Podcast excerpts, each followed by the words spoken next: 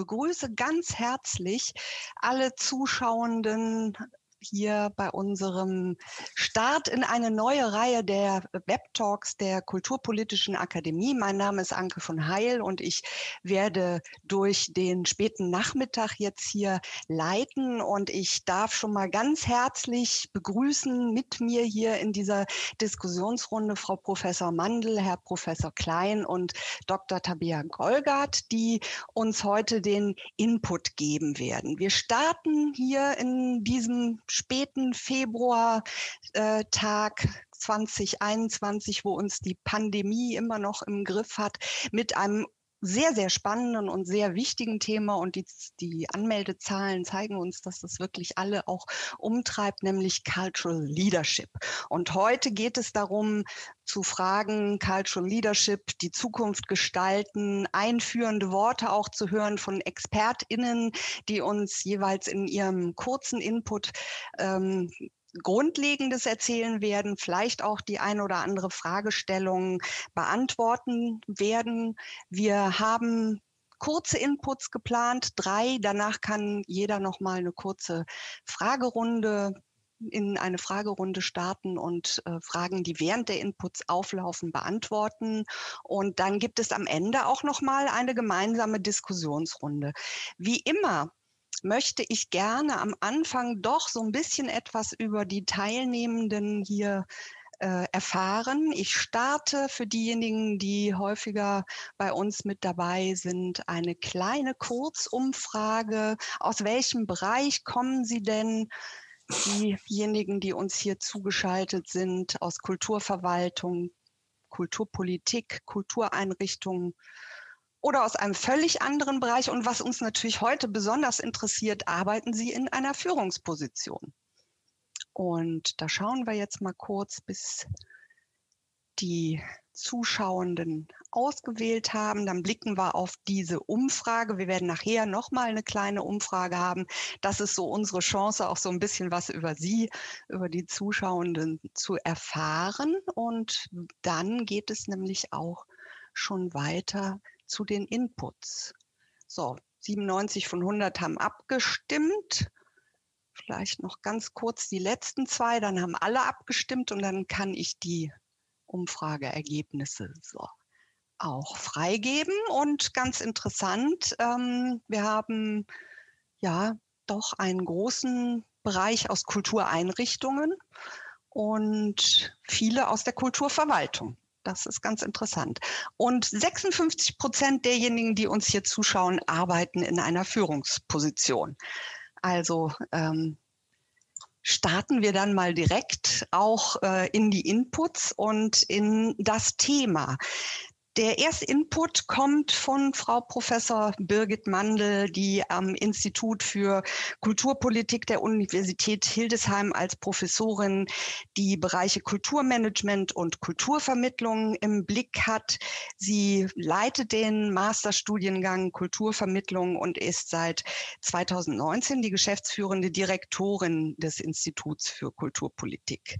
Sie verantwortet viele Forschungsprojekte, vor allem in den Bereichen Kulturbesucherforschung, Audience Development, Kulturvermittlung, Management, Kulturmanagement, Kulturtourismus und Cultural Entrepreneurship.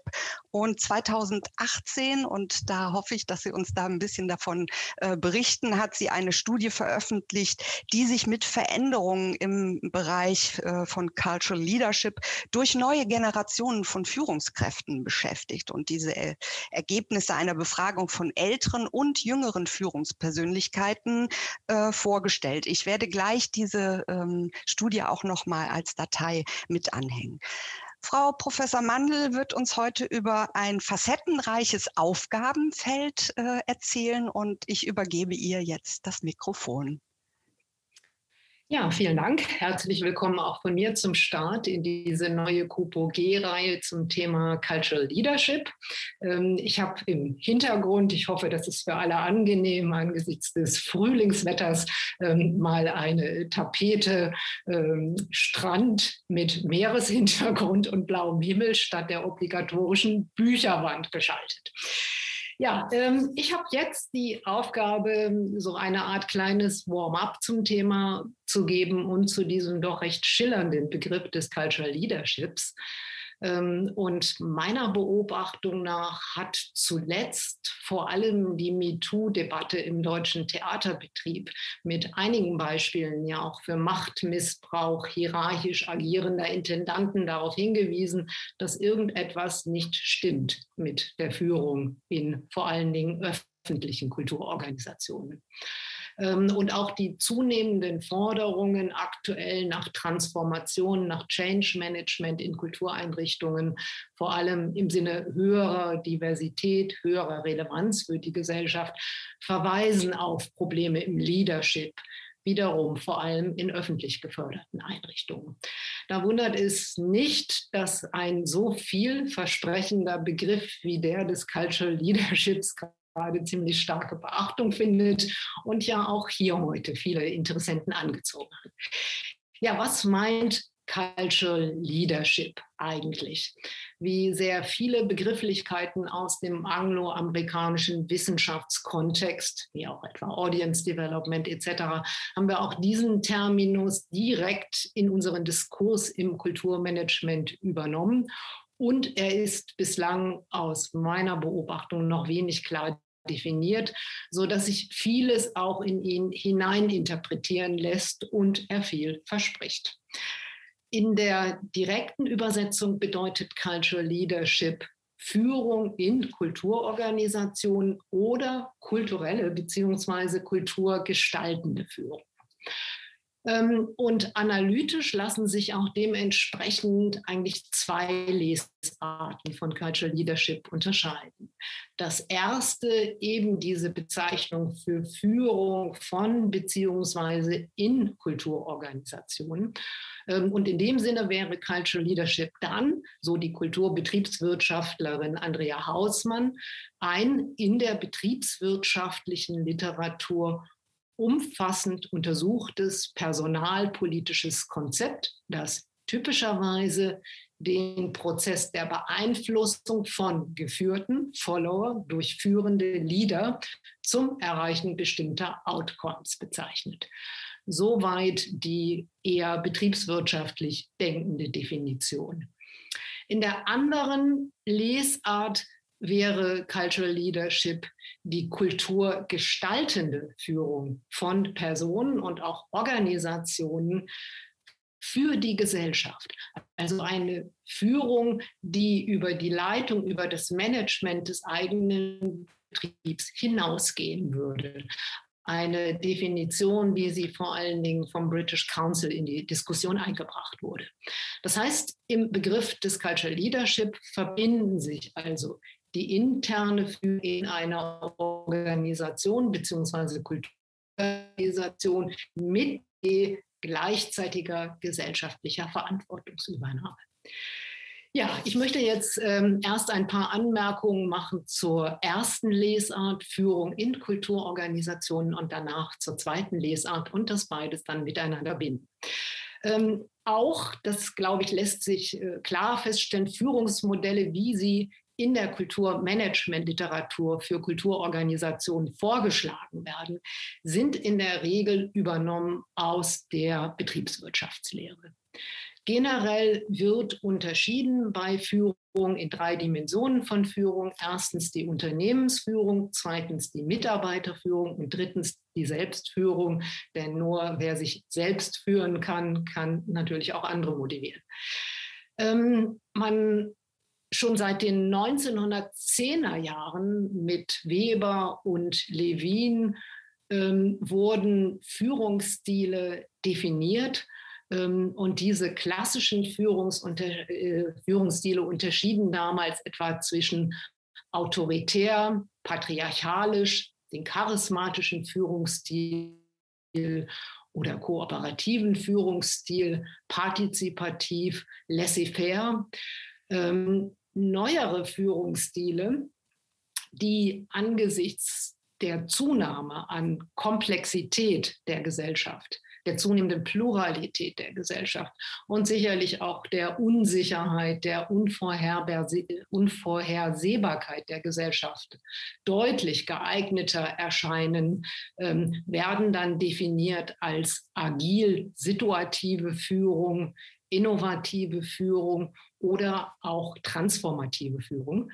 Ähm, und ich glaube, das ist für unser Thema besonders interessant, denn bei der transformativen Führung geht es darum, dass die Werte, die Motive und Ziele der Geführten verändert werden ähm, und dass sich über diese Veränderungen eine Einrichtung als Ganzes verändert.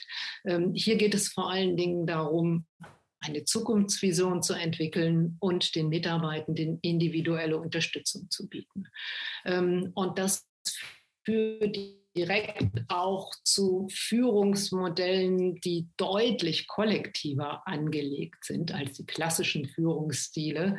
Ähm, so etwas wie Dual Leadership, Shared Leadership, ähm, äh, aber das Teilen von Verantwortung, ähm, etwas, was meiner Beobachtung gerade auch interessanterweise in einigen Theaterbetrieben ähm, ausprobiert wird.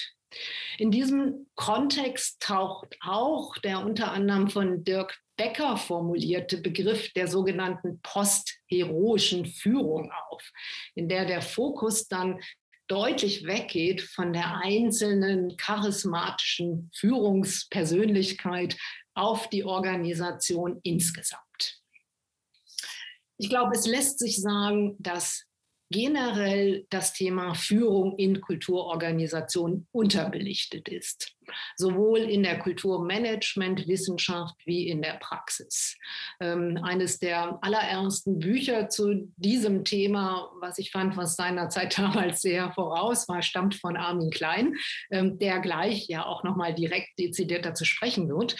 Ähm, ansonsten haben wir uns ähm, relativ wenig im Kulturmanagement damit befasst, aber eben auch in den Kulturorganisationen. Ähm, und tatsächlich herrschen dort gerade in den klassischen öffentlich geförderten Kultureinrichtungen oft sehr schlechte Führungsstile, die irgendwie aus einer anderen zeitlichen Epoche zu stammen scheinen. Ähm, und so lässt sich natürlich kein Unternehmen erfolgreich steuern. Gründe für den bisher geringen Stellenwert des Themas Führung in öffentlich geförderten Kultureinrichtungen und auch den erstaunlich geringen Professionalisierungsgrad könnten darin liegen, zum einen, dass man im Kultursektor quasi immer von der bedingungslosen intrinsischen Motivation der Mitarbeitenden ausging, die dann natürlich keine Führungskompetenz benötigt. Ähm, und zum anderen möglicherweise auch, dass die öffentlichen Kulturorganisationen ja nicht von wirtschaftlichen Erfolgen abhängig sind und damit Führungsfehler zwar auffallen, aber keine weiteren Konsequenzen haben. Ich denke, das ändert sich allerdings aktuell. Denn spätestens seit Generation Y in die Kultureinrichtungen als Mitarbeitende eingezogen ist, werden ganz klar kooperativere Führungsmodelle flache Hierarchien, Teamfähigkeit, Kritikfähigkeit und Transformationskompetenz von Vorgesetzten erwarten. Das heißt, eine bedingungslose Arbeitsbereitschaft gibt es nicht mehr und schon gar nicht unter dem Anspruch der Work-Life-Balance, zumal sich ähm, der Arbeitsmarkt ganz klar zugunsten der Arbeitnehmerinnen verschoben hat. Und da spreche ich jetzt natürlich noch vor äh, von Vor-Corona-Zeiten. Ähm, dort können wir sehen, dass auch im Kultursektor ähm, Arbeitnehmer sich ihren Job zunehmend aussuchen können. Die Studie, die schon erwähnt wurde und die ich dazu gemacht habe, 2018, eine vergleichende Befragung von älteren und jüngeren Leitungen, Führungskräften öffentlicher Kultureinrichtungen, äh, zeigte doch ziemlich deutlich, dass die jüngeren Generationen ein anderes Verständnis von Führung haben, dass sie sich oft eher als Moderatoren denn als alleinherrschende Chefs verstehen, dass sie vor allen Dingen auch ihre Einrichtungen kritischer sehen dass sie sie verändern wollen. Aber dass sie ebenso wie die älteren Befragten sich sehr, sehr vielen institutionellen, strukturellen Verfestigungen gegenübersehen, die Transformationen sehr erschweren. So, jetzt komme ich zweiten Lesart und eigentlich auch schon zum Schluss ähm, von Leadership, nämlich der kulturverändernden Führung. Und damit eben nochmal zu dieser Frage, was sagt dieser Begriff Cultural Leadership denn mehr aus, als wenn wir einfach von Führung in Kulturorganisationen sprechen würden? Ähm, der Begriff geht über die Führung eines Kulturbetriebs deutlich hinaus. Er impliziert nicht nur die wertebasierte Steuerung einer Institution und ihrer ähm, Akteure, er impliziert eben auch die Verantwortung für kulturelle Veränderungen, nicht nur im eigenen Betrieb, sondern in der Gesellschaft insgesamt.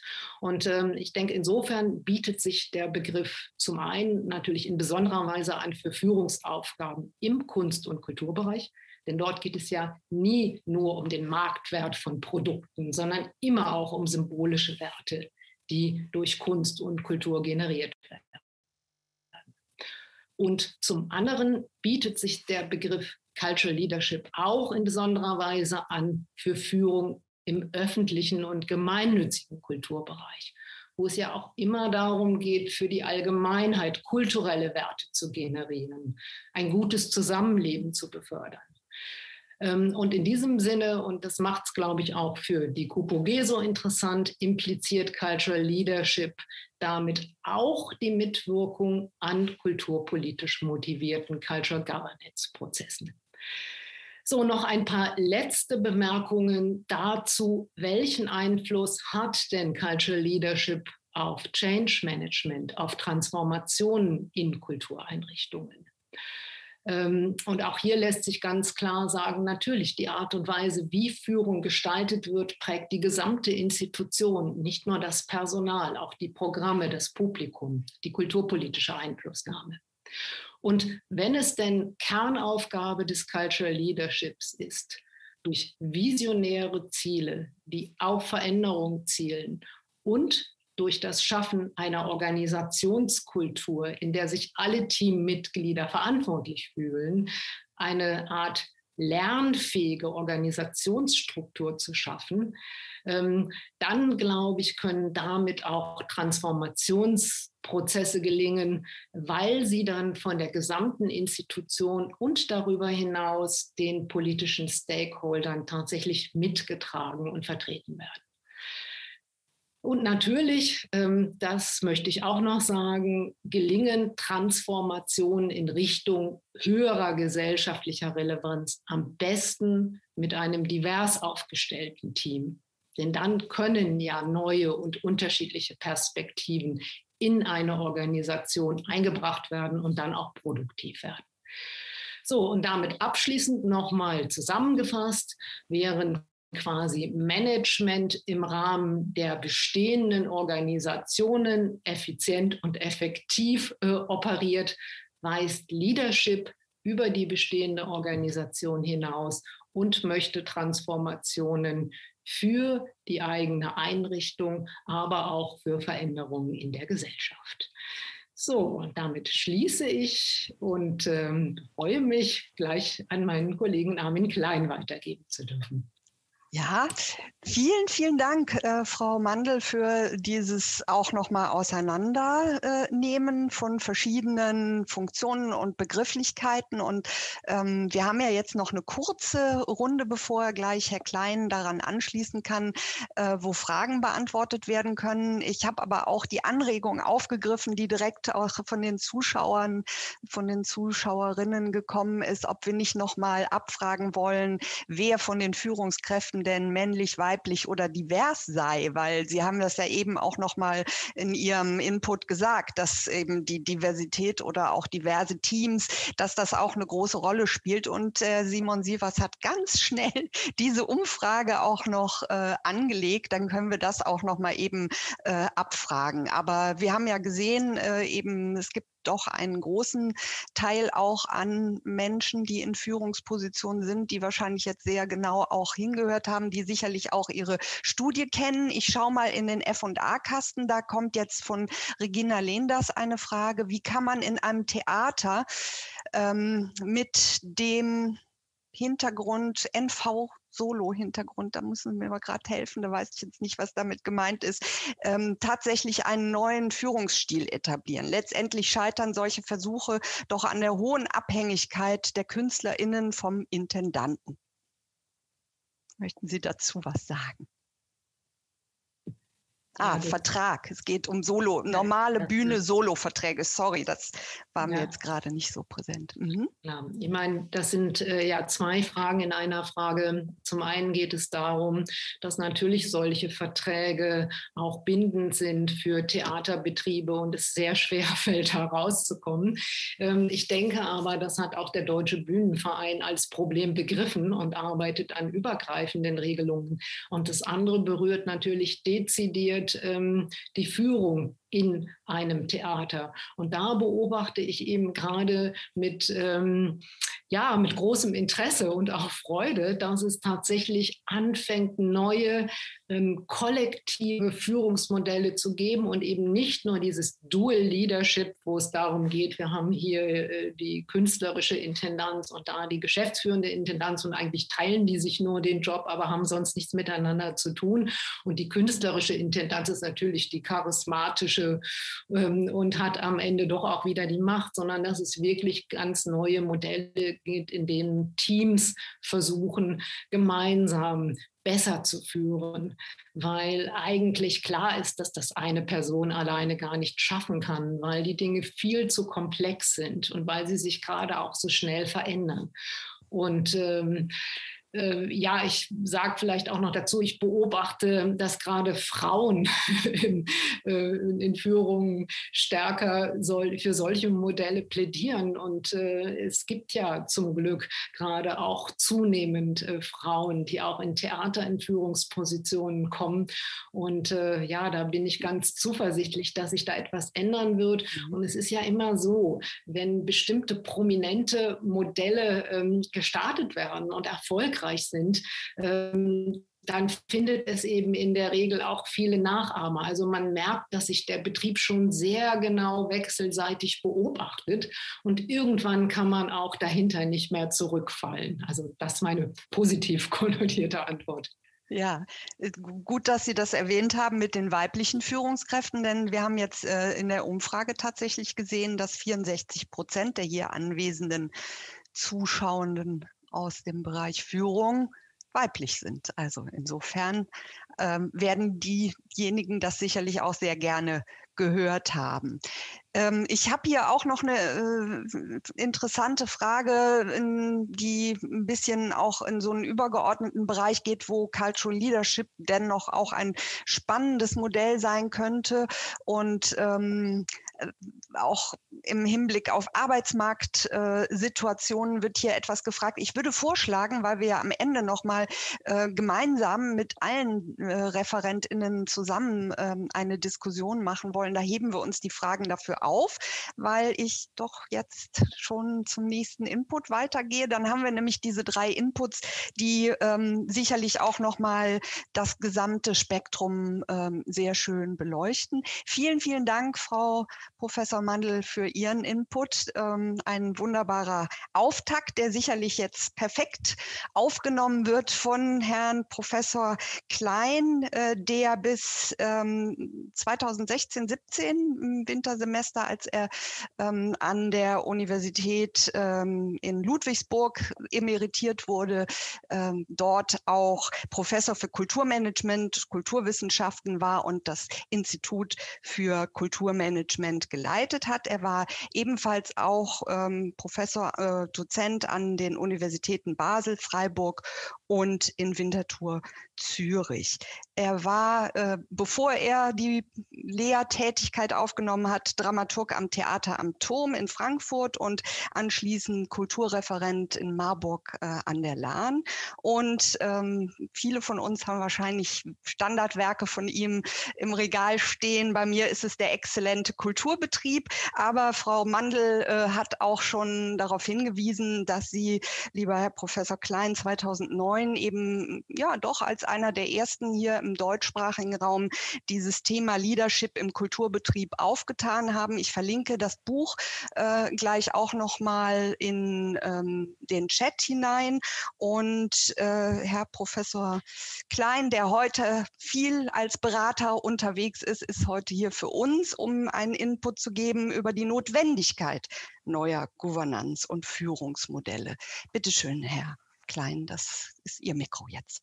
Ja, vielen Dank. Guten Tag auch von meiner Seite vor der traditionellen Bücherwand. Hat sich so ergeben. Ähm, ja, der Ausgangspunkt, dass ich mich mit dem Thema beschäftigt habe im Buch, das ich angesprochen habe, war eigentlich die Feststellung, dass wir im Kulturbetrieb in einer paradoxen Situation leben. Eigentlich machen ja die Mitarbeiterinnen und Mitarbeiter in einer Kultureinrichtung, haben ja eigentlich einen tollen Arbeitsplatz. Sie arbeiten an einer Stelle, wo andere in der Freizeit hingehen. Sie beschäftigen sich mit den schönsten Dingen, die wir haben, mit Literatur, mit Theater, mit Musik, äh, mit bildender Kunst. Und was ich aber festgestellt habe, sowohl in der Praxis als auch dann später als Lehrender in Beratung, dass in sehr vielen Kultureinrichtungen ein doch sehr unfreudiges bis hin zu leidvolles, leidvollen Klima herrscht. Das heißt, diejenigen, die eigentlich sich mit ganz tollen Dingen beschäftigen in ihrem Job, oftmals äh, nicht so motiviert sind, beziehungsweise ihnen die Motivation ausgetrieben wird. Und ich habe mir die Frage gestellt, wie kommt das eigentlich? Wie kann das sein? Und ich denke, allein die Tatsache, wie viele Teilnehmerinnen und Teilnehmer wir hier heute haben, zeigt, dass das Thema auf den Nägeln äh, brennt. Auch der Begriff Cultural, Cultural Leadership ist ja im Grunde genommen äh, ein etwas schräger Begriff. Äh, warum reden wir nicht von Führung? Wir haben nun in Deutschland mit dem Begriff des Führers etwas ungute Erfahrungen gemacht in der Vergangenheit. Aber ich denke, auch der Begriff der Führung, der klingt zu kulturfern, so kunstfern. Wenn man in die Kultur geht, in die Kulturarbeit, will man frei sein, man will kreativ sein und man will nach Möglichkeit nicht geführt werden, aber vielleicht auch nicht führen. Und vielleicht ist deshalb die Diskussion um diese, um diese Thematik so unterbelichtet, beziehungsweise weichen wir in seinen englischen Begriff aus wie Leadership, statt ganz einfach von Führung zu reden. Und ähm, auch der Begriff Betrieb, Frau Mandel hat es ja eben schon angesprochen, hat so einen, ja, doch etwas unangenehmen äh, äh, äh Beigeschmack, wenn man von der Kultur redet. Aber natürlich ist eine Kultureinrichtung auch ein Betrieb. Warum ist es ein Betrieb? Ein Betrieb ist definiert dadurch, dass mehrere Menschen zusammenarbeiten, arbeitsteilig und ja, die wollen und die müssen geführt werden, wenn ein Resultat herauskommen soll.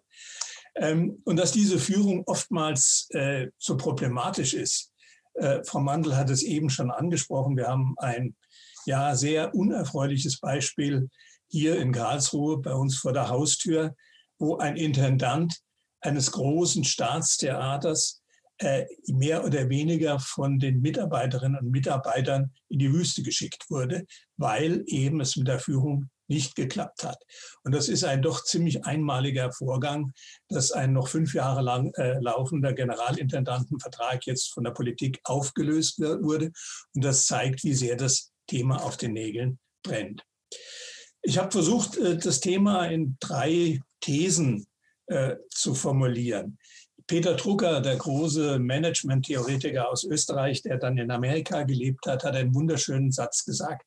Er sagt, ein Betrieb, eine Organisation verfügt eigentlich nur über eine einzige Ressource. Und das ist der Mensch. Und gerade im Kulturbetrieb haben wir sonst keine großen Ressourcen. Wir haben keine Maschinen, wir haben keine großen Rohstoffe und so weiter. Wir haben eigentlich nur den Menschen. Und deswegen denke ich, ist das Thema Führung auch so zentral wichtig, dass wir mit dieser Ressource möglichst optimal umgehen. Und ich denke, auch das ist schon angedeutet worden, wir haben ja eigentlich ganz hervorragende Voraussetzungen. Denn wer in den Kulturbetrieb geht, hat in aller Regel eine hohe Ausbildung, meistens eine akademische Ausbildung. Und die Tatsache, dass er in einen Betrieb geht, wo er nicht Riesensummen verdient, die seinem, seiner akademischen oder ihrer akademischen Ausbildung entsprechen würden, zeigt ja, dass diese Menschen hoch motiviert sind. Und deswegen ist die Frage, was steht eigentlich dem entgegen, dass diese hohe Motivation optimal genutzt wird. Und da muss ich jetzt einen kleinen Schritt machen in die Managementlehre. Wir reden so vom dem Kulturbetrieb, aber den Kulturbetrieb gibt es ja nicht. Das haben wir ja spätestens seit der Corona-Krise, ist uns das alles deutlich geworden. Wir haben ja drei ganz große Segmente. Wir haben den öffentlichen Kulturbetrieb, wir haben den kommerziellen Kulturbetrieb, der oftmals übersehen wird, und schließlich haben wir den privatrechtlich äh, gemeinnützigen Kulturbetrieb, also die ganze freie Szene. Und diese verschiedenen Kulturbetriebe haben ganz unterschiedliche Aufgaben und ganz unterschiedliche Ziele. Der, äh, die Kulturpolitik, der öffentlich-rechtliche Sektor hat einen kulturpolitischen Auftrag, der erfüllt werden muss. Und meistens ist die Organisation eine Organisation, die dem Staat ähnlich ist. Das heißt eine bürokratische Organisation. Und was will eine bürokratische Organisation? Möglichst perfekt laufen. Max Weber ist schon zitiert worden, die geölte Maschine. Das ist die Vorstellung der bürokratischen Organisation. Da hat er dicke Bücher drüber geschrieben. Ganz anders ist es im kommerziellen Bereich. Da zielt, ist das Ziel äh, zumindest Existenzsicherung, wenn nicht eine Gewinnerreichung. Das heißt, hier ist unternehmerisches Denken. Und wenn Sie in einem äh, äh, kommerziellen Kulturbetrieb mit bürokratischen Mitteln arbeiten, dann werden Sie sicherlich keinen Erfolg haben. Und schließlich im dritten Sektor, in der gemeinnützigen Organisation, ist Partizipation, Selbstverwirklichung das oberste Ziel. Das heißt, Sie haben in diesen unterschiedlichen Sektoren ganz unterschiedliche Logiken, ganz unterschiedliche Ziele und ganz unterschiedliche Führungsstile. Wenn Sie zum Beispiel im gemeinnützigen Bereich im soziokulturellen Zentrum anfangen, bürokratische Strukturen einzuführen, dann werden Ihnen die Leute davonlaufen. Wenn Sie umgekehrt in der, in der ähm, Kulturwirtschaft anfangen, äh, Regeln einzuführen wie im soziokulturellen Zentrum, werden Sie wahrscheinlich sehr schnell vom Markt verschwinden. Deswegen müssen wir uns Gedanken darüber machen, wie diese einzelnen Logiken funktionieren und mit welcher Logik wir operieren wollen. Und ich glaube, dass das Problem ist, das hat sich in der Corona-Krise jetzt auch herausgestellt, dass der öffentlich-rechtliche Sektor das Existenzproblem gelöst hat. Den Leuten geht es nicht gut, weil sie nicht auftreten können, weil sie nicht musizieren können, weil sie nicht mit dem Publikum zusammen sind, aber ihre Existenzprobleme sind gelöst. Das ist im dritten Sektor überhaupt nicht der Fall. Solo-Selbstständige Stichwort. Ja, da geht es über das nackte Überleben. So, das heißt, in verschiedenen Bereichen haben wir verschiedene Existenzbedingungen und das Führungsverhalten muss entsprechend darauf eingehen. Was versteht das Management unter Führung oder unter, äh, was verstehen wir im Kulturmanagement unter Management? Eine ganz einfache De Definition sagt, Management sind alle Steuerungen zur Erstellung und Sicherung von Leistungen in arbeitsteiligen Kulturbetrieben, die auf Austauschbeziehungen zwischen Anbietern und Nutzern ausgerichtet sind. Das haben wir bei jedem Betrieb. Und jetzt kommt es aber in einer komplexen und sich rasch verändernden Umwelt. Und da bin ich bei meiner nächsten These. Das Problem ist, Frau Mandel hat es eben schon angesprochen, dass die Umwelt sich im Moment so rasch verändert, dass wir mit unserem Führungsverhalten darauf reagieren müssen. Und was tut die öffentliche Hand? Sie versucht, dieses, diese Veränderung künstlich stabil zu halten. Ein Satz, der Gott sei Dank jetzt nicht mehr so in der Diskussion ist, aber der mich viele Jahre aufgeregt hat, Theater muss sein. Diese Forderung stabilisiert eine Entwicklung. Das heißt, da wird überhaupt nicht darauf eingegangen, ob es noch ein Publikum gibt, das sich interessiert oder nicht interessiert. Und wenn ich sage, Theater muss sein, dann muss ich mich der Umwelt so gut anpassen, dass sich nach Möglichkeit nichts verändert. Und das wird langfristig tödlich sein. Organismen, die sich der Umwelt nicht anpassen, die werden sich nicht verändern. Das heißt, wir müssen letztendlich mit unserem Führungsverhalten uns darauf einstellen, dass wir es mit seinem Modewort einer disruptiven Veränderung zu tun haben. Das heißt, wir werden in relativ kurzer Zeit ganz gravierende Veränderungen haben, Die Kollegin wird nachher sprechen über Digitalisierung, was die mit uns anstellt. Das erleben wir auch gerade in der Corona-Krise. Das heißt, wir müssen da völlig neu nachdenken, wie wir unsere Betriebe führen. Und ich mache es mal ganz praktisch. Im Grunde genommen müssen wir davon ausgehen, dass jeder Mitarbeiter, den wir haben, ein volles Teammitglied ist, das am Erfolg interessiert ist. Wir brauchen keine Mitarbeiter, die in dem Sinne geführt werden müssen, dass wir ihnen Regeln vorgeben, dass wir ihnen sagen, was sie zu tun haben, sondern wir müssen sie mit ihren Potenzialen einsetzen, ich sage es mal etwas salopp, laufen lassen.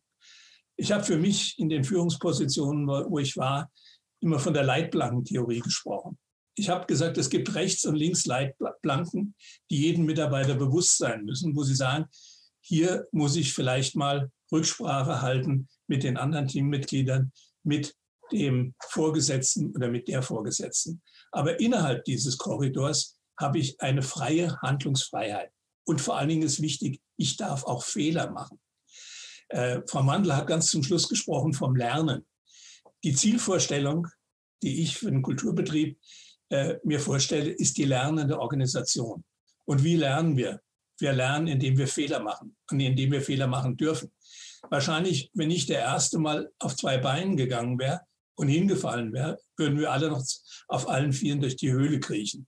Und deswegen denke ich, wir müssen ein Klima schaffen in den Kultureinrichtungen, wo die Mitarbeiter gerne mitmachen, wo sie auch Fehler machen dürfen, wo sie korrigiert werden. Das heißt nicht, die Aufforderung macht Fehler, aber Fehler sind notwendig, um zu lernen und notwendig, um die Einrichtung zu verändern hin zu einer lernenden Organisation.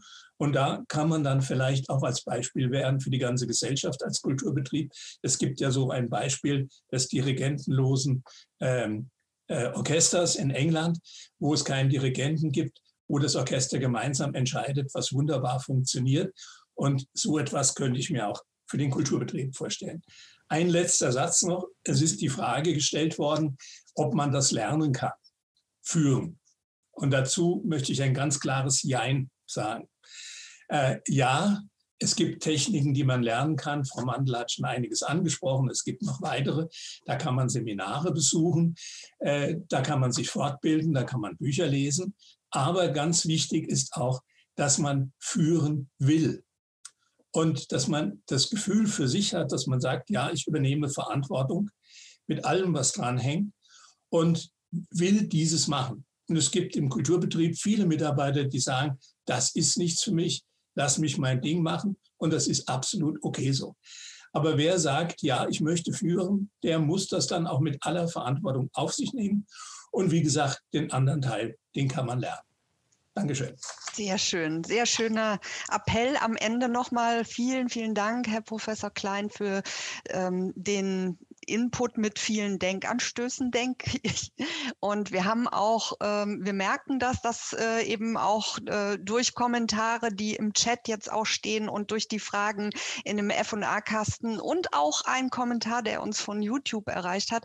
Also es geht um Haltung. Es geht auch darum, ja. welchen, welche Einstellung man hat. Ich lese das mal gerade vor, was ähm, eigentlich auch noch zu Frau Mandel gekommen ist. Aber ich denke, an der Stelle gilt das eben auch für das Thema, so wie Sie es jetzt auch aufgezogen haben. Da gab es nämlich die Meinung, dass ähm, dieses, es muss jetzt was passieren, ja, auch dieser appellative Charakter, dass es in Veränderungsprozessen wir uns befinden, ähm, dass da nicht so mitgegangen wird bei dieser Vorstellung. Ähm, das wurde sich jetzt äh, speziell auch nochmal ähm, auf den, äh, dieses Beispiel des Intendanten, was Sie genannt haben, äh, bezogen. Und ähm, da sagte eben jemand, der uns zusieht, dass dass das aus seiner Sicht seit 20 Jahren nicht mehr so existent ist. Wir haben ja gleich noch eine kleine Umfrage mit, da sind wir mal gespannt, ähm, wie es eben tatsächlich so diese Stimmung ist oder auch dieses, was Sie so ein bisschen skizziert haben, eben auch das Gefühl, ähm, dass, dass da doch äh, etwas in Bewegung ist, dass man sich überlegen muss, wo geht es denn hin und welche Verantwortung will man ähm, übernehmen. Stefanie Thom hat hier in den F&A-Kasten reingeschrieben, das ging, glaube ich, auch noch an Frau Mandel, aber es gilt genauso für äh, Sie jetzt auch vielleicht, Herr Klein, dass Sie da kurz die Antwort geben. Also es wird darauf äh, sich bezogen, dass es immer ein Thema ist, die knappen Ressourcen, ja, die äh, eben auch Führungskräften, die vielleicht sagen, ich möchte was Innovatives wagen, ich möchte vielleicht auch eben mutig sein, dass äh, die nicht voranschreiten können, weil das Ressourcenproblem so drängt. Wie können wir dieses Problem überwinden, war jetzt als konkrete Frage genannt. Also ich denke, Veränderung findet erstmal im Kopf statt. Im Kopf und vielleicht auch im Herz.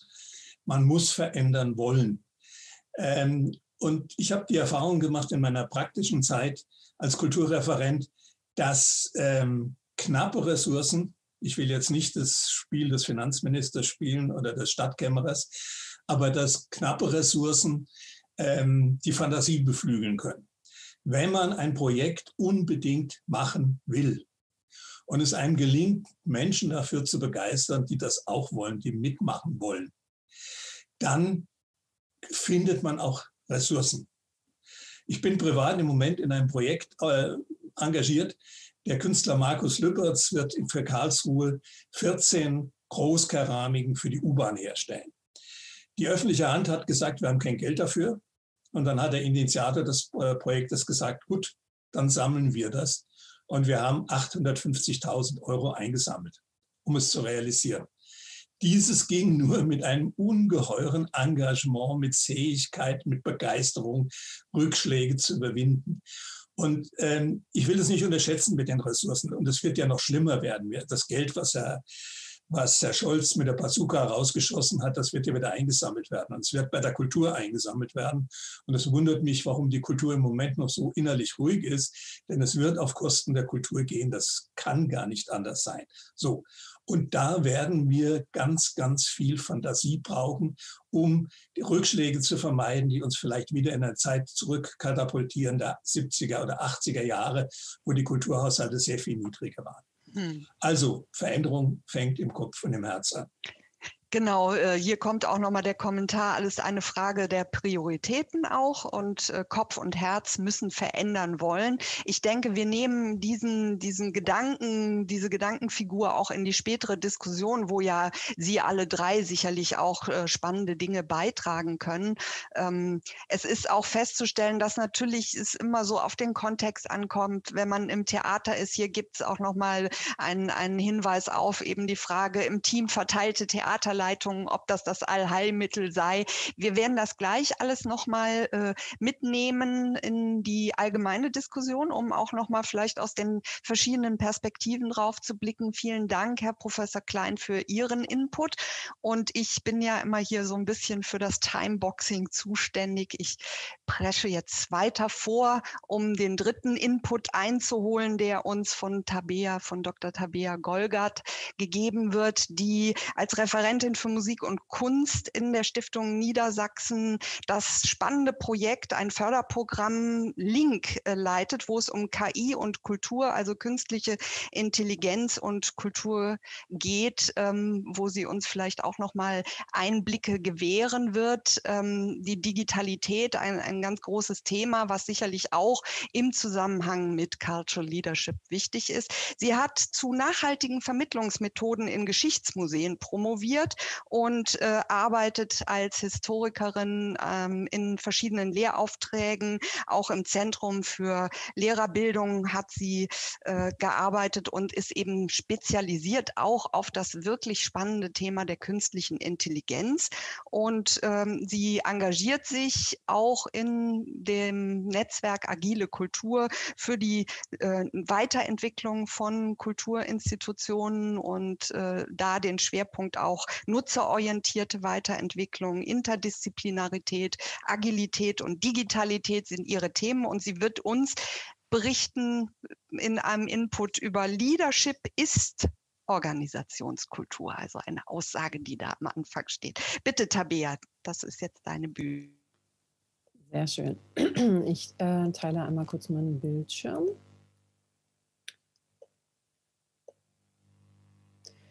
Und äh, knüpfe direkt ähm, an den Beiträgen von meinen Vorrednerinnen ähm, an. Das passt total großartig. Und äh, durch meine enge ähm, Verbindung zu künstlicher Intelligenz, und da äh, sind logischerweise digitale Themen erstmal vorgeschaltet, möchte ich den Begriff des Cultural Leaderships um ähm, das Digital Leadership erweitern. Ähm, und äh, möchte zu Beginn meines Beitrags einmal ganz kurz eine Lanze brechen für das Digitale. Und nein, es geht nicht weg und nein, es tut nicht weh. Und ähm, wenn Sie hier einmal diese Grafik betrachten, dann werden Sie feststellen, dass wir verschiedene Dimensionen haben. Äh, Mathematiker und Physiker, äh, glaube ich, ähm, besprechen oder äh, kalkulieren acht Dimensionen. Ich habe hier einfach mal drei ähm, skizziert. Und das Digitale ist nur in Anführungsstrichen oder ähm, großartigerweise eine Erweiterung einer Dimension. Das heißt, ähm, wir, es findet alles analog statt und es findet aber auch gleichzeitig im digitalen statt. Das dürfen wir nicht vergessen. Das bedeutet aber auch, es geht nicht um die Frage analog versus digital, sondern analog und digital. Und das, was wir aktuell erleben, äh, lässt sich mit diesem Kind vergleichen. Das Kind hat äh, unterschiedlich gut ausgebildete Augen und ähm, in einer frühen Entwicklungsphase ist es äh, mit Hilfe von Augenärzten möglich, das äh, stärkere Auge abzukleben, um das schwächere Auge äh, zu trainieren. Und genau das passiert jetzt gerade. Wir können nicht in unserer herkömmlichen Art arbeiten, sondern wir können aktuell nur digital arbeiten. Und genau das trainieren wir jetzt. Und das Ziel muss es sein, nicht später das eine Auge wegzuschmeißen, sondern wir brauchen logischerweise beide Augen. Das heißt, was wir jetzt lernen, das sollten wir uns behalten. Ähm,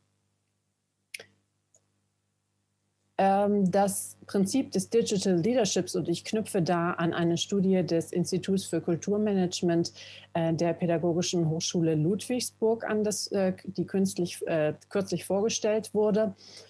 Ähm, dieses Prinzip des Digital Leaderships, das gibt es in der Betriebswirtschaft ähm, schon eine ganze Weile und ich habe Ihnen hier einmal zusammengefasst aus einem Buch, das 2016 ähm, von Ralf Kreuzer, Tim Neugebauer und Annette Plattloch äh, veröffentlicht wurde, wo es um Digital Business Leadership geht.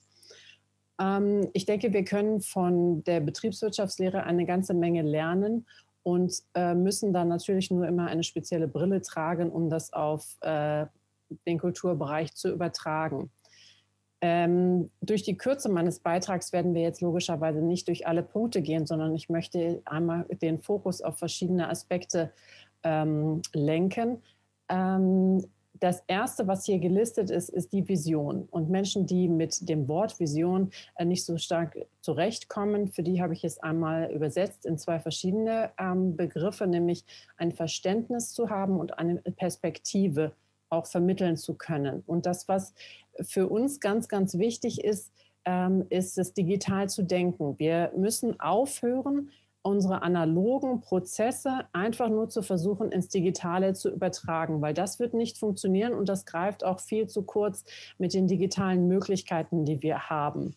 In der äh, vorgenannten Studie äh, wurde festgestellt, dass ähm, in den wenigsten Kultureinrichtungen auf externe Beraterinnen und Berater zurückgegriffen wurde. Das finde ich ausgesprochen schwierig, denn ähm, wir haben ein bestimmtes äh, Kompetenzset und mit denen schauen wir auch auf unsere eigenen Einrichtungen. Und das heißt, wir, wir arbeiten praktisch mit Scheuklappen. Wir brauchen aber den äh, Blick von außen und zwar nicht nur ähm, sozusagen unter uns Kolleginnen und Kollegen, auch mit anderen Einrichtungen den Austausch, sondern wir brauchen das von vollkommen Fachfremden, ähm, die dann unsere äh, Prozesse beleuchten und unsere verschiedenen auch Kulturprodukte ähm, ganz neu reflektieren können. Und nur so, durch diese Außenbetrachtung, können wir tatsächlich lernen, digital zu denken und das dann auch für uns selbst umzusetzen. Was genau tut also ein Digital Leader?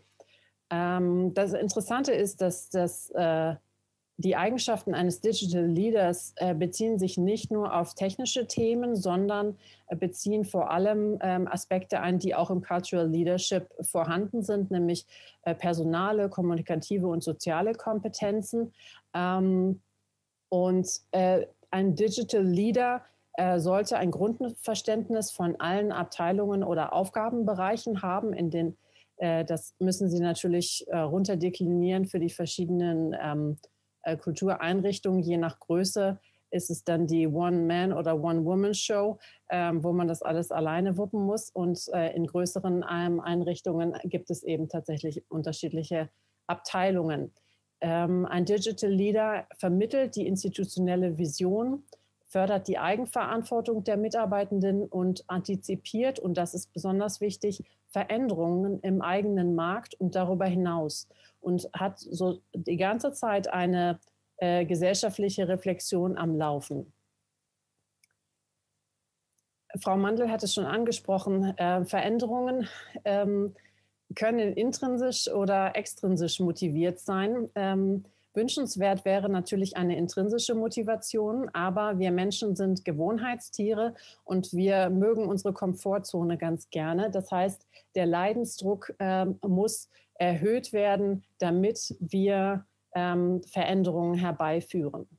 Und etwas, was im äh, Digital Leadership ganz äh, wichtig ist, ist der digitale Darwinismus. Und hier handelt es sich nicht um, äh, so wie wir das noch aus der Biologie kennen, um, Survival of the Fittest, sondern Survival of the anpassungsfähigste Einrichtung. Das heißt, wenn wir nicht auf Veränderungen reagieren können, ähm, dann wird es uns irgendwann nicht mehr geben als Kultureinrichtung. Wir müssen flexibel sein, um für die Zukunft gewappnet zu sein. Ein ähm, Erlebnis der dritten Art sozusagen ähm, hatte ich äh, vor knapp zwei Jahren. Ähm, durch das Förderprogramm Link habe ich sehr viel ähm, mit Technikern, Informatikern, äh, Wissenschaftlern zu tun, auch mit äh, Unternehmen. Und ähm, ich war äh, im Sommer 2019 auf der ersten Jahrestagung der Plattform Lernende Systeme. Nebenbei bemerkt eine sehr, äh, sehr lohnenswerte, empfehlenswerte äh, Internetadresse, wenn Sie sich für das Thema künstliche Intelligenz interessieren. Und ähm, diese Jahrestagung war ausgesprochen gut besucht. Äh, stellen Sie sich vor, es waren 100 Menschen da, davon waren 99 aus äh, der Wirtschaft und der Wissenschaft und ich als Kulturvertreterin sozusagen. Und äh, solche Zusammentreffen sind natürlich für den Input interessant, aber auch für die Kaffeepausen. Ähm, und nun stand ich da und habe mit verschiedensten Unternehmensvertretern darüber gesprochen, was ich so mache und warum ich dort bin. Und ich sah immer also einen blanken Gesichtsausdruck. Kultur. Kultur interessiert sich für KI. Und ähm, das stellte für mich persönlich ganz neu die Frage. Ich bin äh, schon seit längerer Zeit für die Stiftung Niedersachsen der Kulturförderung tätig und ähm, äh, es stellte sich mir die Frage, für wen machen wir das eigentlich? Das sind alles gut verdienende, kluge Menschen. Wenn wir unsere Kultur nicht zu denen bringen, wofür machen wir das? Also die Relevanzfrage stellte sich für mich ganz neu und Sie alle kennen die Zahlen dass wir circa 60 Prozent der Bevölkerung überhaupt nicht erreichen. Und äh, das sollte uns zu denken geben und auch vielleicht ein Ansporn für die Zukunft sein. Kultureinrichtungen äh, wurden lange mit festen Gebäuden verglichen. Aber eigentlich wäre das bessere äh, Beispiel und in die Richtung sollten wir uns alle entwickeln, dass wir so flexibel sind wie dieses, äh, dieser Ausschnitt eines Kettenhemdes. Ein Kettenhemd ist aus ganz vielen verschiedenen Kettenringen ähm, zusammengefügt und so können wir unsere Mitarbeiter betrachten. Ähm, sie sind alle flexibel. Ich kann an einer Stelle den Ring öffnen und ihn an einer anderen Stelle wieder ähm, einsetzen und das, diese gesamte Struktur bleibt flexibel und trotzdem extrem widerstandsfähig. Das ist also eher ein Ziel, in die Richtung sollten wir denken. Transformation. Ja, sehr schön. Aber wie kommen wir dahin? Der erste Schritt in Richtung einer Transformation ist ein ehrlicher Status quo. Und das, was ich äh, in der Kultur immer wieder erlebe, ähm, ist eine, wenn man es hart ausdrücken möchte, Opfermentalität.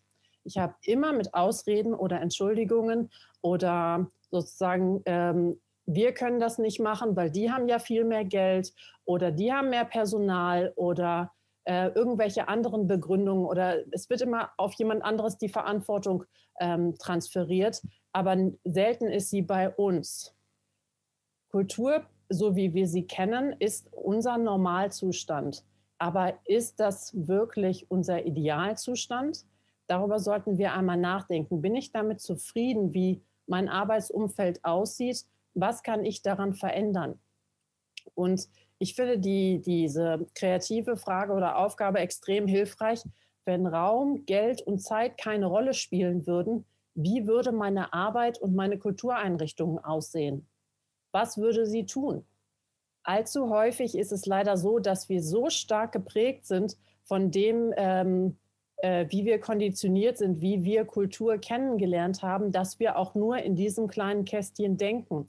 Aber wir müssen uns da ein Stückchen befreien. Und da hilft es enorm, wenn wir mit Menschen sprechen, die mit Kultur im klassischen Sinne überhaupt nichts zu tun haben, weil da müssen wir alles neu denken und neu erklären.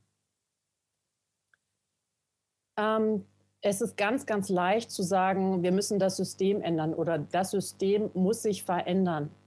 Aber was bedeutet das? Was ist denn das System eigentlich? Das System besteht eigentlich aus Menschen und tradierten Abläufen.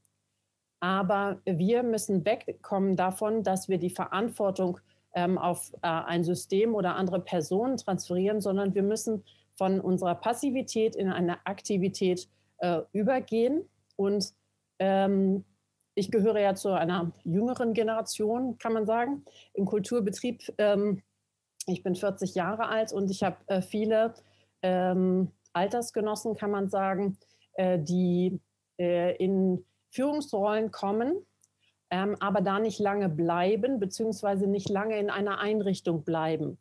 Äh, man muss sich das so vorstellen, wir werden alle an Hochschulen irgendwo ausgebildet. Wir kommen dann über Volontariate oder andere ähm, einführende Stellenpositionen in die Betriebe, lernen die Abläufe kennen und an der Stelle haben wir dann meistens einen Clash. Das heißt, das, was in mir ist, wenn es innovativ ist, ähm, gerät in Konflikt mit dem, was an Abläufen in der Kultureinrichtung vorherrscht. Und ähm, entweder ich äh, kann mein Umfeld äh, verändern oder das Umfeld verändert mich. Und wenn ich keins von beiden möchte, dann muss ich weggehen.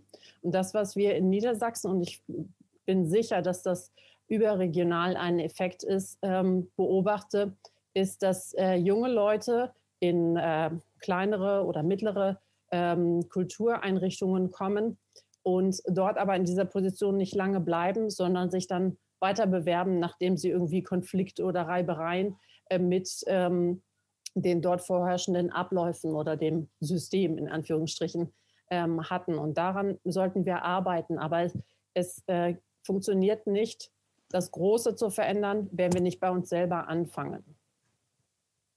Vielen Dank.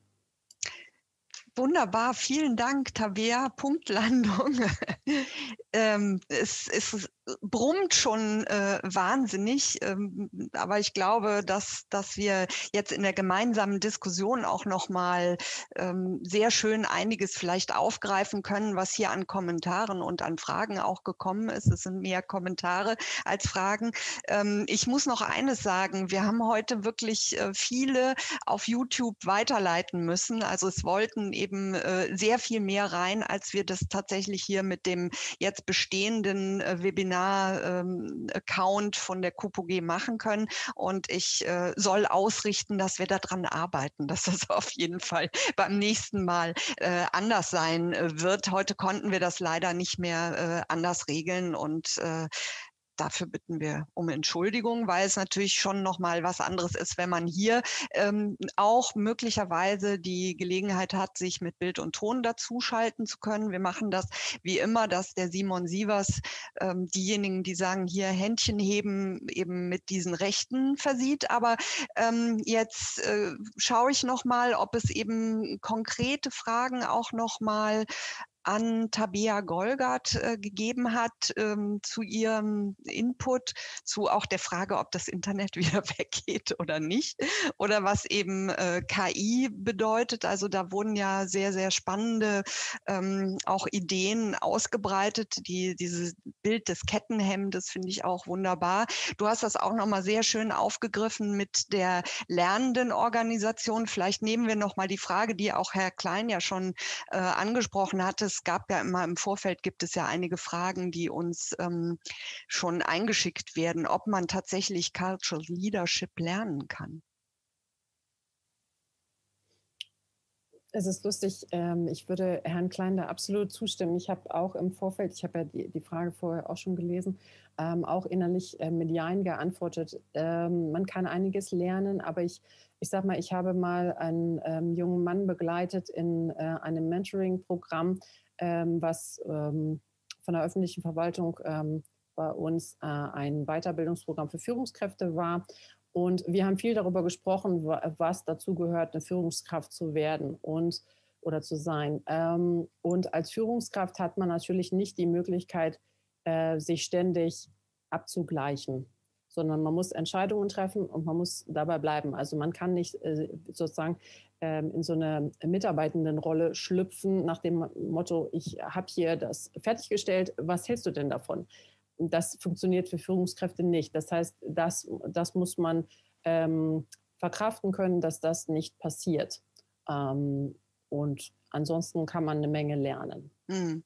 Also hier jetzt auch im FA-Kasten von Michael Grisko und äh, auch darauf äh, aufbauend äh, Christine Fuchs, die nochmal ganz dezidiert auch nach der Digitalisierung äh, fragen, eben wie man diese neuen Dinge, die muss man in Ausbildung bringen. Also im Kulturbereich fehlt es da noch, glaube ich, ein bisschen, also Digital Humanities und diese Dinge. Ähm, aber diese Bewusstseinsbildung und die Transformationsfrage auch schon in Ausbildung. Ihr habt ein Förderprogramm, äh, Frau Mandel hat das ja auch nochmal äh, sicherlich im Blick in, äh, an der Universität. Das ist ja da, wo man äh, als erstes ansetzen kann. Und du hast das ja auch ganz schön beschrieben, dass man ausgebildet aus der Universität dann erstmal im Grunde genommen äh, anfängt, sich diese Management-Themen ähm, da auch zu nähern. Ne? Vielfach sind ja das fachwissenschaftlich äh, Schwerpunkte, die einen dann vielleicht auch in die Führungssituation bringen. Ähm, ich, wir können am besten jetzt den Kreis öffnen. Also Sie alle drei sind jetzt äh, gefordert. Wir haben noch eine, äh, in unserem Vorgespräch haben wir uns überlegt, dass wir eine Umfrage, vielleicht noch eine kleine Umfrage starten wollen, die so ein bisschen ans Eingemachte geht. Ich äh, frage nämlich jetzt mal ähm, ab, ob tatsächlich, da muss ich jetzt mal gucken, Sie sich in Ihrer Kultureinrichtung wohlfühlen. Dann schauen wir da jetzt mal gemeinsam drauf, weil das hatte ja Herr Klein auch sehr schön nochmal ausgeführt in äh, seinem Input, dass das eine, eine Rolle spielt. Ich glaube, es hat sich jetzt auch in, in einigen Kommentaren so gezeigt, dass es eben auch um ähm, die Frage geht, wie man ja an der Kultureinrichtung selber, mit dem Team, mit all dem auch äh, zurechtkommt, wie man miteinander arbeiten kann. Das ist ja so ein 360-Grad-Blick. Ähm, ich sage noch mal, was von YouTube reingekommen ist. Ähm, das ist mehrfach schon hier gesagt worden. Es hängt vom Menschen ab. Ähm, da äh, wurde jetzt drauf rekurriert. In diesem Satz steckt manchmal implizit, dass man Glück haben müsse die richtigen Mitarbeiter oder Kolleginnen zu haben. Aber genau da greift ja Führung, oder? Und äh, dann wurde nochmal ähm, auch auf das, äh, das hattest du, Tabea, glaube ich, gesagt, diese Frage der Beratersicht ähm, von außen sich bezogen. Und äh, da kam von YouTube jetzt der Einwurf, dass die aber meistens nicht so ein umfassendes Verständnis vom Kulturbetrieb hätten. Vielleicht, wenn wir das mal so zusammenfassen, wir blicken mal jetzt äh, äh auf die Umfrage, da vielleicht nicht jeder gleich so eine Idee davon, was soll ich denn jetzt hier fühlen, aber wir haben ähm, doch ein 34 Prozent fühlen sich wohl, ja, mit einem deutlichen Ja. 17 Prozent sagen eher Ja, aber immerhin auch eher Nein, 10 Prozent. Und teils, teils ist es wahrscheinlich komplex, dieses Thema 32 Prozent. Aber das war nochmal vielleicht jetzt so für die gemeinsame Diskussion auch nochmal ein Impuls. Also wie gehen wir damit um, dass es ja doch im Betrieb dann plötzlich ganz andere Situationen auf einen kommen, dass man sich da zurechtfinden muss. Ähm, was ist mit Mitarbeitenden und, und Kollegen, die man sich nicht aussuchen kann? Ja, ich würde gerne äh, einen Begriff äh, aufgreifen, äh, der eben genannt wurde und den ich leider vergessen habe, muss ich zugestehen, den Begriff der Vision. Äh, und es gibt zwei Sätze zum Führungsverhalten, die ich grandios finde. Der eine ist von Saint-Exupéry, kennen wir alle vom kleinen Prinzen. Und er sagt, wenn du die Menschen begeistern willst, äh, ein Schiff zu bauen, dann sage ihr nicht, wo sie Holz herkriegen und wo sie Nägel herkriegen und wie sie einen Hammer benutzen, sondern lehre sie die Sehnsucht nach dem großen Meer. Und der zweite Satz, den ich wunderschön finde, zwei Steinmetze werden gefragt, was sie tun. Der eine Steinmetz sagt, ich haue Quader zurecht und der andere sagt, ich helfe, eine Kathedrale zu bauen. Und jetzt kann man natürlich äh, sich fragen, wer fühlt sich eher wohl, beziehungsweise wer fühlt sich in seiner Arbeit eher angeödet. Und ich glaube, ein ganz zentrales Element der, der von, von Führungsverhalten ist die Vision. Und äh, da komme ich nochmal zurück auf die Frage mit den Ressourcen. Sie können Ressourcen ohne Ende haben, aber wenn Sie keine Vision haben, äh, dann wird Ihnen das alles nichts nützen. Sie können umgekehrt äh, eine grandiose Vision haben, wenig Geld und Sie stellen ganz viel auf die Beine. Und vielleicht ein Beispiel aus meinem allerersten Beruf. Sie haben es genannt. Ich war Dramaturg am Theater am Turm. Und wir waren damals eine Spielstätte für freie Theatergruppen. Und den freien Theatergruppen sollte ermöglicht werden, unter idealen Bedingungen eine Produktion zu erstellen. Das heißt, wir hatten Ressourcen ohne Ende, wir hatten ein Haus, wir hatten Personal, wir hatten Geld. Und was herausgekommen ist, war eine Katastrophe, weil diese freien Gruppen gewohnt waren, mit viel Fantasie, mit wahnsinnigen Anstrengungen etwas Tolles auf die Bühne zu bringen. Und auf einmal war alles da, das Schlaraffenland, und die Fantasie ist erstickt worden. Ähm, und das hat dazu geführt, seinerzeit, vor vielen, vielen Jahren, dass praktisch die ganze Führungsmannschaft gegangen ist, weil sie gesagt haben, äh, das, was wir uns vorgestellt haben, konnten wir nicht realisieren. Nochmal, nicht kleinreden, fehlende Ressourcen, es wird noch mhm. hart genug werden. Aber das ist wirklich eine Ausrede, äh, die Vision. Das ist das ganz Entscheidende. Und die Erfahrung, die ich oftmals mache in Weiterbildung, wenn ich eine Kultureinrichtung frage, wo wollt ihr in fünf Jahren stehen, in zehn Jahren, kommt immer die Antwort, wir wissen ja nicht, wie viel Geld wir haben, wir wissen nicht, wie viel Personal wir haben. Und dann frage ich immer, da habe ich nicht nachgefragt. Ich sage, wo wollt ihr stehen? Wo will jeder Einzelne von euch stehen? Wo will er sich hinentwickeln? Und ich glaube, das ist eine ganz entscheidende Frage für ja, Führungsverhalten, jeden Einzelnen zu motivieren. Mhm. Frau Mandel, ähm, wir gucken noch mal in den Kasten. Da kam ja zu Ihrem Input äh, auch noch mal die Frage ähm, der, der Arbeitsmarktverschiebung ne, zugunsten Arbeitnehmerinnen auch für den Kulturbereich. Ähm, und äh, die Frage ist, also ich glaube, ich vermute, es ging darauf zurück, dass Sie eben auch sagen, die jüngeren ähm, neuen Führungspersönlichkeiten haben auch einen anderen Anspruch an das, was sie in ihrer Position tun könnten. Ne? Und äh, da wird jetzt ähm, nach der Stärke dieser Verschiebung, dass sich eben das anders darstellt im, in der neuen Generation gefragt und ob es dazu belastbare Daten gäbe. Hm. Ähm, also es gibt äh, keine, sage ich mal, gesamtdeutsche Studie zu äh, Berufseinmündung aktuell im Kultursektor. Aber da wir ja in Hildesheim einen der größten Kulturstudienbereiche in Deutschland haben und ich unsere Zahlen schon sehr genau auswerte, kann ich sagen, dass es da eine deutliche Verschiebung pro Arbeitnehmerin gegeben hat, während ähm, man früher über ABM Stellen etc. mühsam reinkam, ist es jetzt so, dass ein Großteil unserer Absolventinnen und Absolventen ihre Stellen tatsächlich über Bewerbungen kriegen. Und ähm, wer dies auch sehr genau beobachtet, ist natürlich Kulturmanagement Net mit dem größten Stellenservice. Die bestätigen diese Einschätzung und auch Oliver Scheid, der ja die, ähm, eine der größten Personalführungsagenturen ähm, hat, der oder überhaupt Personalrekrutierungsagenturen ähm, betont immer wieder, dass es schwieriger wird, äh, Leute zu finden. Übrigens, dass es besonders schwierig schwierig sei, Leute für Führungspositionen zu finden. Ähm, und äh, das möchte ich jetzt auch noch mal betonen. Ja, ich glaube, es ist wichtig, dass Menschen bereit sind, Verantwortung zu übernehmen ähm, im Bereich Führung Ansonsten denke auch ich, Führung lässt sich lernen. Ich würde sogar sagen, ja, man muss Führung lernen, denn ähm, es besteht sonst sehr leicht die Gefahr, dass man versucht, sich quasi auf Basis einer charismatischen Persönlichkeit, ähm, dass man da, darüber versucht, auch andere zu manipulieren. Und ich glaube, das ist kein guter Weg der Führung. Und ich glaube auch, dass dieser Weg der Führung für neuere Generationen einfach gar nicht mehr funktioniert. Das heißt, ähm, da geht es dann schon auch darum, alle mitzunehmen in die Verantwortung. Ähm, das heißt also auch ähm, wirklich äh, jeden aktiv zu beteiligen. Und das heißt auch diese Visionen, ja, die es unbedingt braucht, auch im Sinne von Anpassungsfähigkeit an veränderte gesellschaftliche Herausforderungen, diese Visionen dann eben auch gemeinsam zu entwickeln im Team. Ähm, also ich erlebe das ganz konkret auch im eigenen Team.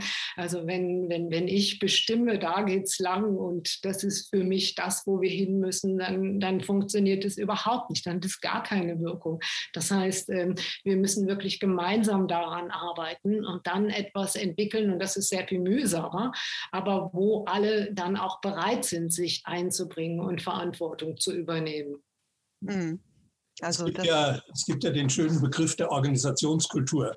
Das ist ja auch etwas, was in der Kulturorganisation noch nicht äh, weit verbreitet ist. Eine äh, Organisationskultur, die wächst ja die kulturpolitische Gesellschaft, wo wir hier drin sind, hat ja eine ganz eigene Organisationskultur. Eine, so, und eine Organisationskultur kann stark sein, sie kann aber auch sehr regressiv und repressiv sein.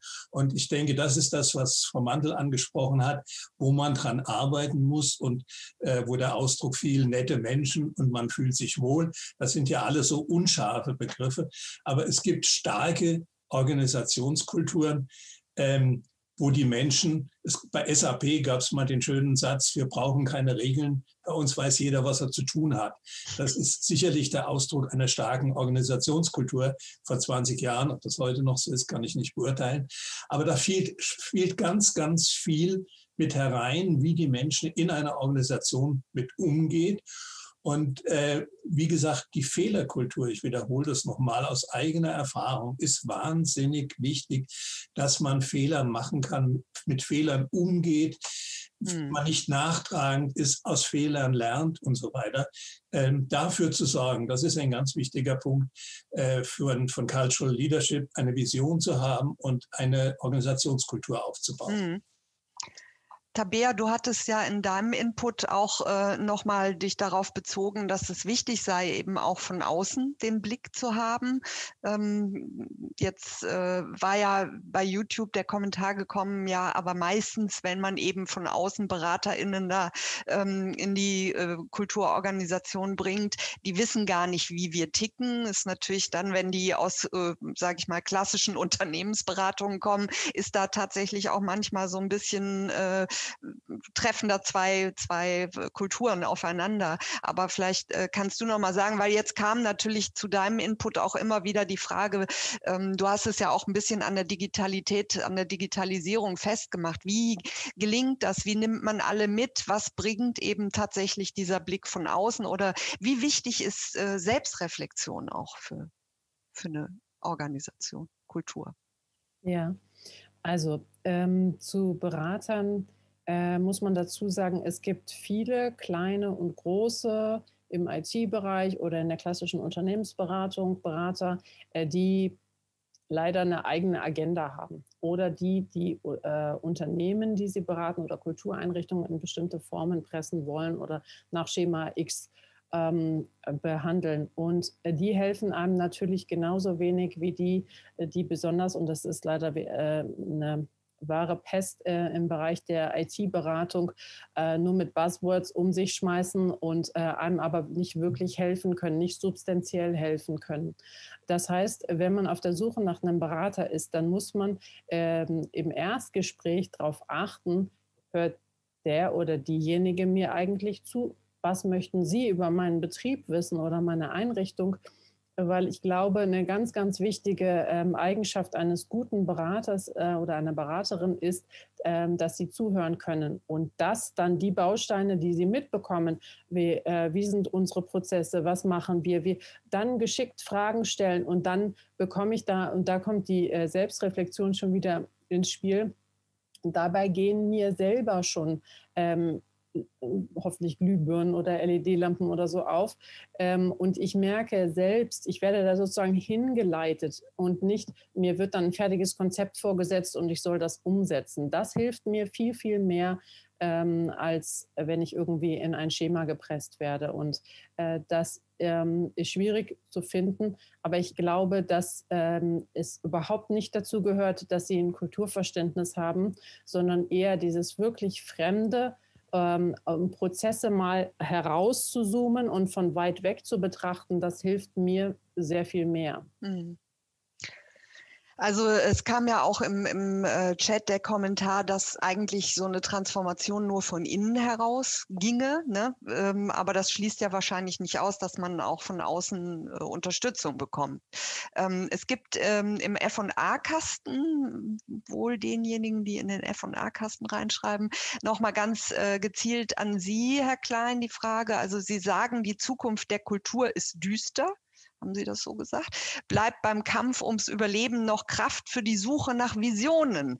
Ähm, und Ihre Kollegin, ich weiß jetzt nicht, ob äh, das auf Frau Mandl oder auf äh, Tabea Golgert gemünzt ist, sagt, wenn man Geld, Zeit und Raum wegdenkt, dann kann man über neue Formen der Leadership, des Leaderships nachdenken. Bleibt es dann einfach ein Gedankenspiel, ein Wunsch, eine Utopie für bessere Zeiten?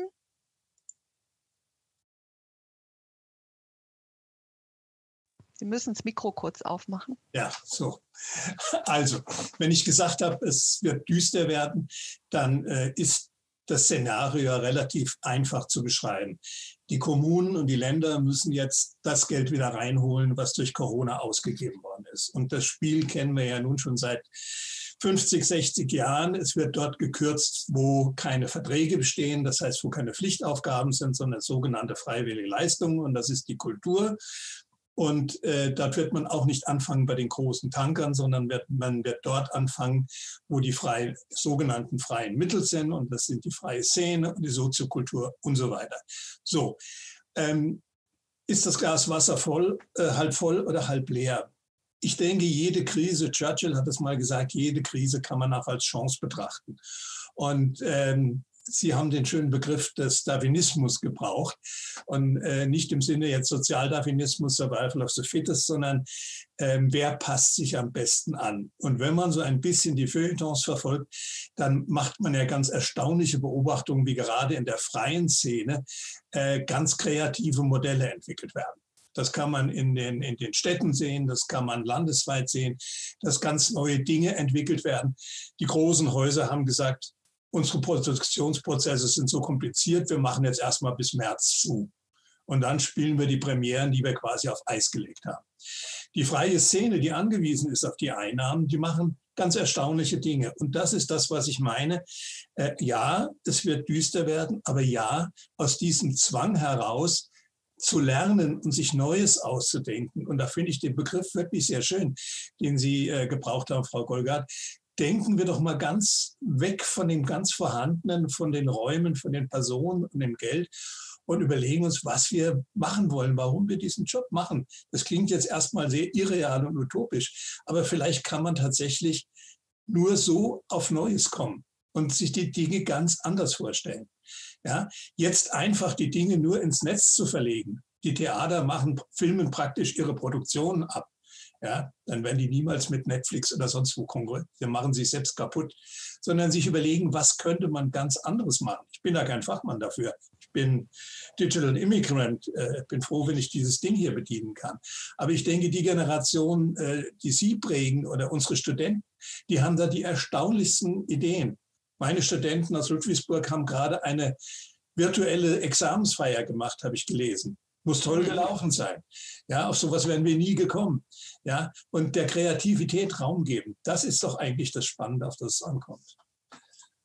Ja, Tabea, du hattest dieses Gedankenspiel mit, äh, wenn Geld und Zeit und Raum keine Rolle spielen. Magst direkt darauf antworten noch? Ja, kann ich. Also das, ähm, das greift alles ähm, mit den anderen Inputs zusammen. Ähm, Herr Klein hat ja auch vorhin gesagt, ähm, man muss, wo stehen wir in fünf Jahren? Oder man muss den übernächsten Schritt erstmal ähm, erahnen, damit ich mich in die Richtung entwickeln kann. Und das ähm, ist genau mit diesem Gedankenspiel verbunden. Ähm, ich muss wissen, wo ich hin möchte, damit ich den Weg dazu finde und äh, auch die Zwischenschritte äh, entwickeln kann. Wenn ich nicht weiß, was für ein Format ich irgendwann vielleicht haben möchte oder für ein Produkt, ähm, dann kann ich auch mich nicht damit beschäftigen, woher ich das Geld dafür bekomme, was für Leute ich dafür brauche und so weiter und so fort. ähm, ist eine Beobachtung ist so, deswegen ist wirklich mein äh, meine Herausforderung für alle Zuschauerinnen und Zuschauer, äh, frei zu denken, dass wir allzu oft in unseren alltäglichen Herausforderungen gefangen sind. Also ich habe dieses Gedankenspiel mal vor fast zwei Jahren gemacht, auf unserer Einführungstagung zu künstlicher Intelligenz im Museumsworkshop. Und ähm, ähm, ich liebe die Szene, wirklich. Ich bin engstens verbunden. Es ist mein Leben. Aber trotzdem äh, war das Ergebnis so ein bisschen ähm, beschaulich, äh, weil dann kam raus, ja, ähm, es ist zu teuer für uns Multimedia-Guides vorzuhalten. Die Leute sollen ihre eigenen Geräte mitbringen. Ja, aber das ist keine Zukunftsvision, was wir in 50 Jahren mit Museen machen wollen, sondern das ist das, was ich jetzt brauche. Und wir sind äh, alle vielfach herausgefordert mit unseren alltäglichen Aufgaben, so dass wir uns gar keine Zeit nehmen, können oder wollen, ähm, mal in die fernere Zukunft zu überlegen, wo die Reise denn hingehen soll. Aber ich glaube, dass wir das brauchen, um dann auch Priorisierungen in unserem Jetztzeit zu machen. Mhm. Wir haben noch ein paar Minütchen, die wir hier gemeinsam reden können. Sollte jetzt jemand von Ihnen auch noch vielleicht mit Bild und Ton dazugeschaltet werden wollen, kann er oder sie die kleine blaue Hand heben, dann holen wir sie mit rein. Aber ich will noch mal äh, Frau Mandel fragen. Ähm, hier kam auch noch mal dezidiert äh, der Hinweis auf, äh, wie denn junge Führungspersönlichkeiten damit umgehen könnten, dass vielleicht dann in der Einrichtung, Sie haben das ja so schön auch äh, gesagt, wie viele unterschiedliche Vorstellungen es von Cultural Leadership gibt. Wenn da jetzt äh, eben im Team so viele unterschiedliche Vorstellungen auch vorherrschen, wie kann kann man da vielleicht geschickt, klug vorgehen? Ja, da gibt es jetzt natürlich nicht die Pauschalantwort und Pauschallösung, aber tatsächlich war das auch ein Thema in unserer Studie, dass ähm, zum Beispiel festgestellt wurde von jüngeren Führungskräften, vor allen Dingen, die relativ neu in ihrem Betrieb waren, dass ältere überhaupt keine Lust haben auf diese partizipativen Führungsformen, sondern ganz knallhart eine Ansage wollen. Ähm, und äh, dass natürlich dass äh, die Erwartungen äh, der Mitarbeitenden und nicht nur der Mitarbeitenden, sondern auch der Umwelt, der Politik etc. Und da gibt es ja auch bestimmte traditionelle Erwartungen an eine Führungsrolle, wie die sich zu verhalten hat, dass die natürlich ganz tief sitzen und nicht so einfach über Bord geworfen werden können der alten. Und dann haben wir da die neuen Erwartungen. Ähm, ich glaube, das lässt sich wirklich nur dann lösen, wenn man sich hier auch Beratung von außen holt, auch als Führungskraft im Sinne von Selbstführung. Denn das sind Widersprüche, die lassen sich nicht auflösen. Und, äh, da Begriff nicht so gut, aber trotzdem benutze ich ihn jetzt mal. Ich glaube, da kommt es auch auf eine gewisse Authentizität an einer Führungsperson, auch Menschen mhm. und, ähm, und können uns auch nicht total verbiegen. Ähm, aber immer würde ich eben dafür plädieren, zum einen ähm, versuchen, Teams möglichst divers aufzustellen.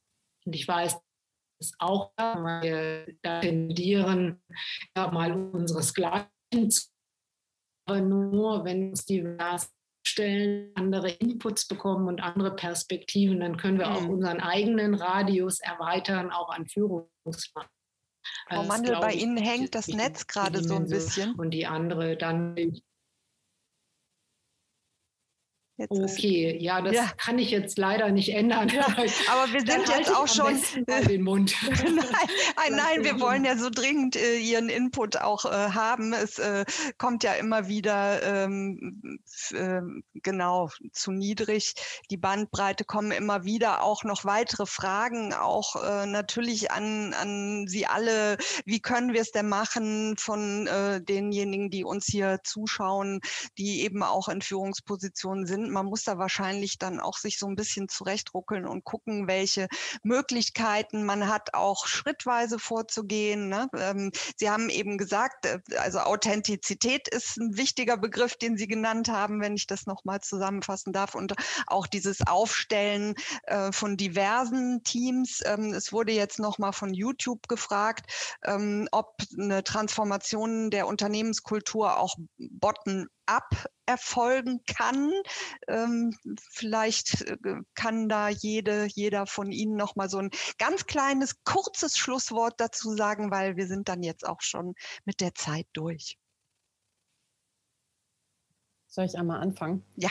Ähm, ich würde sagen, ja. Ich würde sagen, dass äh, jeder Mitarbeitende ohnehin in der Verpflichtung ist, ähm, erstmal Verantwortung für seinen Arbeitsbereich aufzu, äh, übernehmen, ähm, dort auch äh, sich selber Fehler einzugestehen und sozusagen Fehler ähm, zu machen, dafür Verantwortung zu nehmen ähm, und auch neuen Input mit ähm, in die Einrichtung oder in das Team zu spielen weil ähm, wir können nicht die ganze Verantwortung auch für, vor allem für neuen Input auf die Führungsrollen übertragen, ähm, sondern Teams sind nicht umsonst Teams, ähm, weil sie aus mehreren Personen bestehen und wir alle Personen da mhm. brauchen. Mhm. Super, danke. Herr Klein, vielleicht bevor wir nochmal das Netz von Frau Mandel bemühen, ob das hält. Ja, also eine, eine richtige und wichtige Übung ist, äh, dass die Kultureinrichtungen für sich ein Mission Statement formulieren. Und es sind drei einfache Fragen. Wer sind wir? Was tun wir? Und wen wollen wir erreichen? Hm. Das klingt so banal, dass man sagt, okay, in fünf Minuten ist man fertig. Die Erfahrung hat mir gezeigt, wenn man solche Prozesse moderiert, ähm, dass sie erstens relativ lang dauern und zweitens die erstaunlichsten Ergebnisse bringen. Absolut. Manchmal sind Kultureinrichtungen, die auch ein tolles Organisationsklima haben, eine Organisationskultur, äh, da brechen Dinge auf, ähm, die, man nicht für möglich gehalten hätte. Und äh, das ist, wäre für mich der erste Schritt, man, dass man sich einen Moderator sucht und gemeinsam versucht herzustellen, wer sind wir, was tun wir, wo wollen wir hingehen und darauf aufbauen, dann wirklich von unten nach oben über die eigene Organisationskultur nachzudenken. Mhm. Und Frau Mandel? Ja, auch ich plädiere für Bottom-up und Top-down. Das muss sicherlich ein Prozess sein, der ineinander greift. Unbedingt für externe Moderation, damit sich wirklich alle einbringen können, dann in diesem Prozess auch die Führungsperson. Und ich möchte noch mal ergänzen und den Punkt stark machen, dass es dabei nicht nur um die Frage geht, was wünschen wir uns, sondern auch um die Frage im Sinne von Anpassungsfähigkeit an veränderte gesellschaftliche Umstände, sondern auch um die Frage, was ist eigentlich relevant für Menschen da draußen. Und ähm, auf dieser Basis dann vielleicht auch neue Narrative zu entwickeln für eine Einrichtung, neue Aufgaben zu formulieren, dabei im Sinne von Cultural Governance bei öffentlich geförderten Kultureinrichtungen auch die Politik mit ins Boot zu holen, denn sonst kommt man ja auch nicht weiter an der Stelle. Ähm, und ich glaube, dann kann wirklich Cultural Leadership im Sinne von auch transformativen und visionären gesellschaftlich verantwortungsbewussten Leadership gelingen. Wunderbar, vielen Dank. Da hat das Netz jetzt auch super gehalten und wir sind jetzt ein paar Minuten länger, als wir eigentlich werden wollten. Aber ich denke, das Thema verdient es. Ich darf mich ganz herzlich bei Tabea Golgert, bei Armin Klein und bei Birgit Mandel bedanken für die tollen Inputs, für die super Diskussion, die wir noch angehangen haben. Vielen, vielen Dank auch all denjenigen, die ihre Kommentare, ihre Fragen und ihre Inputs gegeben haben. Es gibt immer die Möglichkeit, weiterhin über die Social Media-Kanäle, über E-Mail vielleicht auch zu der einen oder anderen Referentin Kontakt aufzunehmen, uns irgendwas zu schicken, was wir weiterleiten können. Ähm, nächste Woche werden wir Cultural Leadership als Prinzip gesellschaftlicher Verantwortung besprechen. Mit dabei werden Professor Karen Vandenberg, Philipp Bischoff und Christoph Backes sein. Ich hoffe, wir sehen uns da alle wieder. Wünsche Ihnen noch einen wunderbaren Abend und sage Tschüss bis nächste Woche.